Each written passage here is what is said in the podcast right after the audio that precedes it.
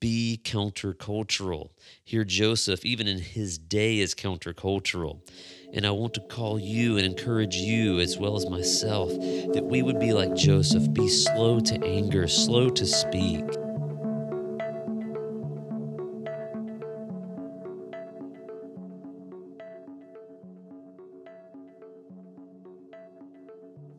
Hello and welcome to Rooted Together podcast, a podcast which aims to root you in Christ through his word together.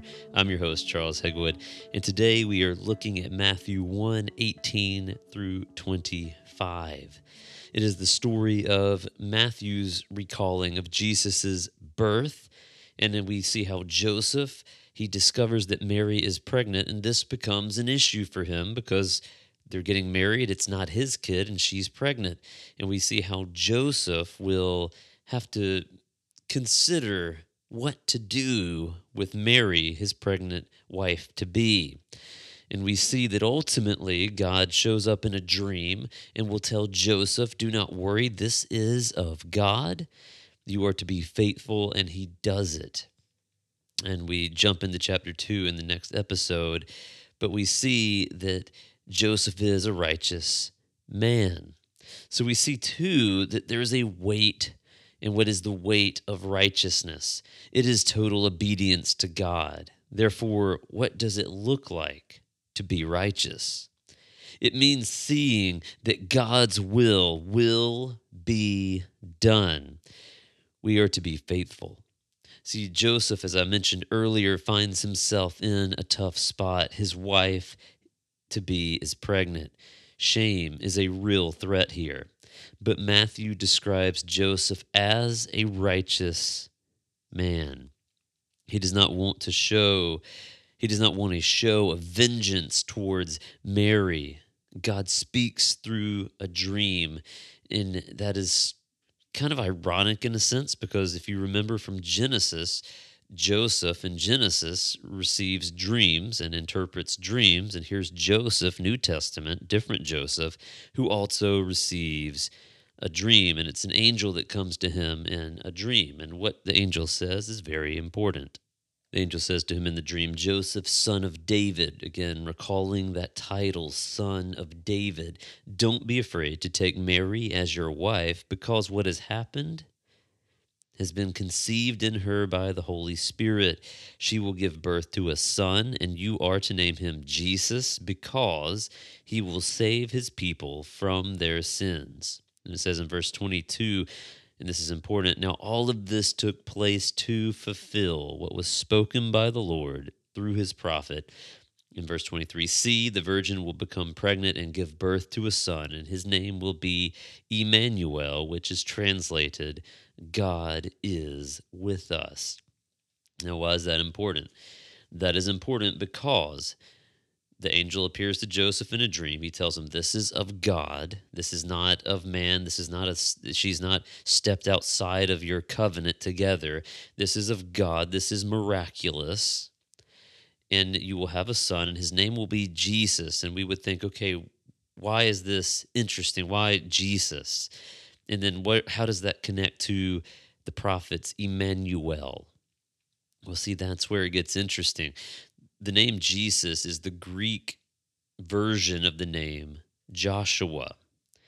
And the name Joshua means the Lord saves. So we see that as he says, you will name him Jesus, for he will save his people, because the word Joshua, Jesus in the Greek means he will save. We see that Jesus' purpose, even within his name, is that he will save. And we see that as the title Emmanuel is put upon him, we see not only will he save, he will save by being among the people.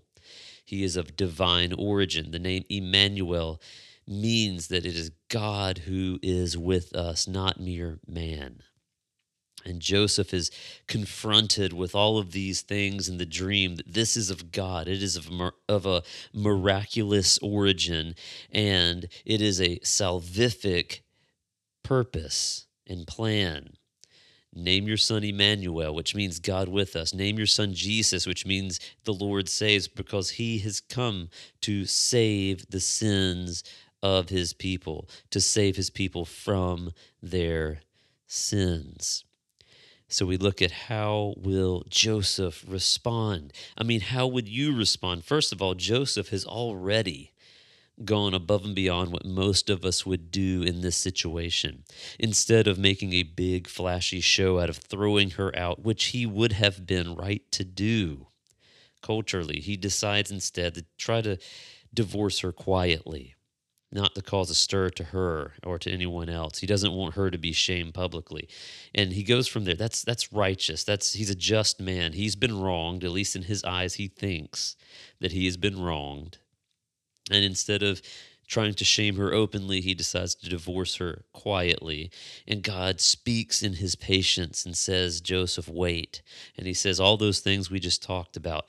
And we think, how will he then respond?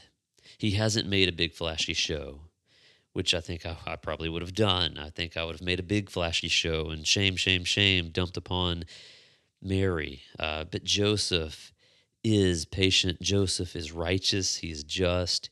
God speaks to him, and we see at the end of the dream, when Joseph woke up, he did as the Lord's angel had commanded him to do. He married Mary and did not have relations with her until she had given birth to a son, and they named him, or he named him, Jesus. And the reason why Matthew says he named him Jesus, it's highlighting that Joseph was obedient. Now, Joseph gives many different details than Luke gives. Luke gives more narrative to the actual birth. Matthew is focusing in on Joseph, son of David, this strange birth that has come about. And just the same as Luke, Matthew also says this birth, this pregnancy and later birth, is of divine, miraculous origin. And God speaks to Joseph through an angel. And we get Joseph's side of the story in the book of Matthew. And we see that he's a just man, he's a righteous man. And when God tells him his plan, Joseph responds in faithfulness it's not blind faith. And, and I do want to encourage you to see that Joseph is not trusting God blindly. He is trusting God's plan because it is the plan that has been foreshadowed and talked about throughout all of Scripture in the Old Testament. Joseph knew his Old Testament.